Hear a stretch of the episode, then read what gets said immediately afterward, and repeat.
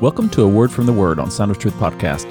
In this podcast episode, you're going to hear a shorter version of a message I delivered to the wonderful people of Harvest Jacksonville. So if you're able, grab a Bible and join me for A Word from the Word. Hey, Pastor Brett here. And did you know that our God prefers to live in a mobile home? That's right. We serve a mobile home God. I want to show you that from 2 Samuel chapter 7, and then also from several other scriptures, because I know it's an audacious claim, but I think you'll agree with me by the time this little message is over that we serve a mobile home God. In 2 Samuel chapter 7, King David is enjoying his wonderful, fabulous mansion, and he begins to feel sorry for God because God is in a tabernacle that was moved around. And so let's just pick up the story starting in verse 1, 2 Samuel chapter 7. After the king was settled in his palace and the Lord had given him rest from all his enemies around him, he said to Nathan the prophet, Here I am, living in a palace of cedar, while the ark of God remains in a tent. Nathan replied to the king, Whatever you have in mind, go ahead and do it, for the Lord is with you. That night the word of the Lord came to Nathan, saying, Go and tell my servant David, This is what the Lord says Are you the one to build me a house to dwell in? I have not dwelt in a house from the day I brought the Israelites up out of Egypt to this day. I have been moving from place to place with a tent as my dwelling. Wherever I have moved with all the Israelites, did I ever say to any of their rulers, whom I have commanded to shepherd my people Israel, Why have you not built me a house of cedar? Now then, tell my servant David, This is what the Lord Almighty says I took you from the pasture and from following the flock to be ruler over my people Israel. I have been with you for wherever you have gone, and I have cut off all your enemies from before you. Now I will make your name great like the names of the greatest men of the earth. And I will provide a place for my people Israel and will plant them so that they can have a home of their own and no longer be disturbed. Wicked people will not oppress them anymore as they did at the beginning, and have done ever since the time I appointed leaders over my people Israel. I will also give you rest from all your enemies. The Lord declares to you that the Lord Himself will establish a house for you. When your days are over and you rest with your fathers, I will raise up your offspring to succeed you, who will come from your own body, and I will establish his kingdom. He is the one who will build a house for my name, and I will establish the throne of his kingdom forever. I will be his father, and he will be my son. When he does wrong, I will punish him with the rod of men, with floggings inflicted by men. But my love will never be taken away from him, as I took it away from Saul, whom I removed from before you. Your house and your kingdom will endure forever before me. Your throne will be established forever. Nathan reported to David all the words of this entire revelation. Here we have in this passage a prophetic word given to Nathan that was fulfilled in two ways. We call this double fulfillment of Old Testament prophecy. There are prophecies in the Old Testament, many prophecies in the Old Testament, that were fulfilled twice once in the immediate future and then once in the distant future by the Messiah. This is one of those passages. Here we have Nathan letting David know that his descendant would build a house for the Lord. David thought immediately of his own flesh and blood son. And it is true. Solomon was the one who built the brick and mortar temple that was used for worship, for sacrifices for Israel. However, this passage is also fulfilled by the Lord Jesus Christ, who is building his own house. So we're going to get to that in just a moment. But I do want to point out that this is a double fulfillment passage. Now, let me rewind and get back to my original thesis that God prefers to live in a mobile home. I want you to notice here that God did not command David to build a house for himself, that is, for God himself. Instead, this was David's idea. It was never God's idea. God lives everywhere. The Bible teaches that God is everywhere. We believe in this doctrine. It's called the omnipresence of God. God is everywhere all the time. Psalm 139, David said, Where can I flee from your presence? If I go to the height of the mountain, you're there. If I go to the deepest valley, you're there. No matter where I go, Lord, you're there. Can't get away from God. He's everywhere. But there's also this sense in which God manifests his special presence in certain places and at certain times. But God never wanted a permanent house in a specific city. God is a mobile home God. He did ordain the tabernacle, which was to travel, but he did not himself come up with the idea of the temple. This is important for us to think about. God did not prefer to dwell in a building. In fact, we're going to find out here in Scripture that it says he doesn't dwell in buildings. Yes, his special presence was in the Holy of Holies, but that was all a foreshadowing for us and metaphor for us in regard to the Messiah and heaven where God's throne is, that no one can approach God in all his glory. He's unapproachable.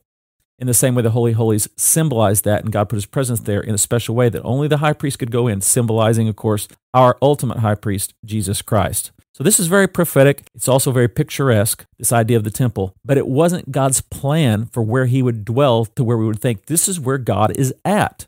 That's the way the other gods around Israel were. Some people had idols or gods that they had in their house that they would bow down to. But our God is spirit, and Jesus said, John chapter 4, those who worship him must worship him in spirit and in truth. In fact, in that passage, when he was talking to the woman at the well, she said, Now, our fathers, she was a Samaritan, our fathers teach that we're supposed to worship on Mount Gerizim, but you, the Jews, say in Jerusalem.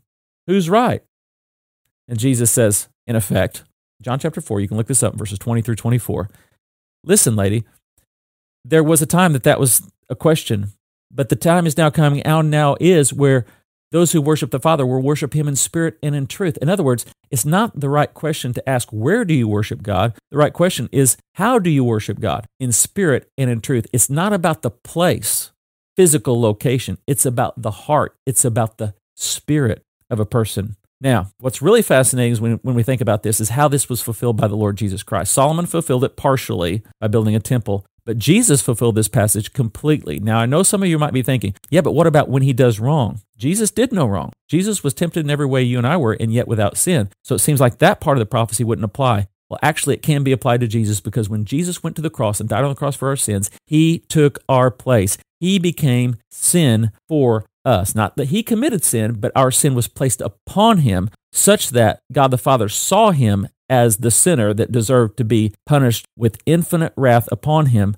in our place instead of us. That's why the apostle Paul says in 2 Corinthians chapter 5 verse 21, God made him who had no sin, that's the sinless son of God Jesus Christ the Messiah, to be sin for us. In other words, God treated him as if he was the one who had done wrong. He was flogged, he was beaten, and he was crucified. In that sense, this passage in 2 Samuel is fulfilled in Christ as if he had done wrong, he bore the punishment for us. Now, that's the gospel. That's the only way you can be saved, friend, is by trusting what Christ has done for you on the cross of Calvary and through his resurrection. If you would turn away from your sin, put your faith in him, you will be saved. So that's how that's fulfilled. But the focus of this particular message is that God wants us to know that he prefers to dwell in a mobile home. Now, I said I'd tell you a lot of scriptures. I want to just mention a few here to support this.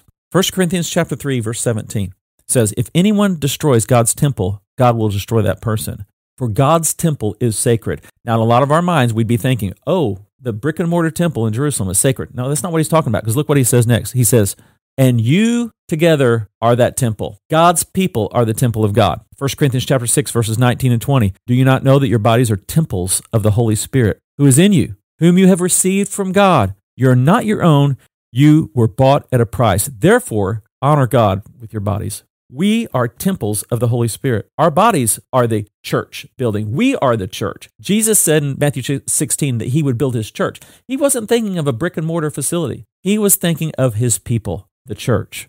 Ephesians chapter 2. Consequently, you are no longer foreigners and strangers, but fellow citizens with God's people and also members of his household, built on the foundation of the apostles and prophets, with Christ Jesus himself as the chief cornerstone. In him, the whole building is being joined together and rises to become a holy temple in the Lord. Now, this is a metaphor, it's not a literal brick and mortar building. Verse 22 And in him you too are being built together to become a dwelling in which God lives by his Spirit.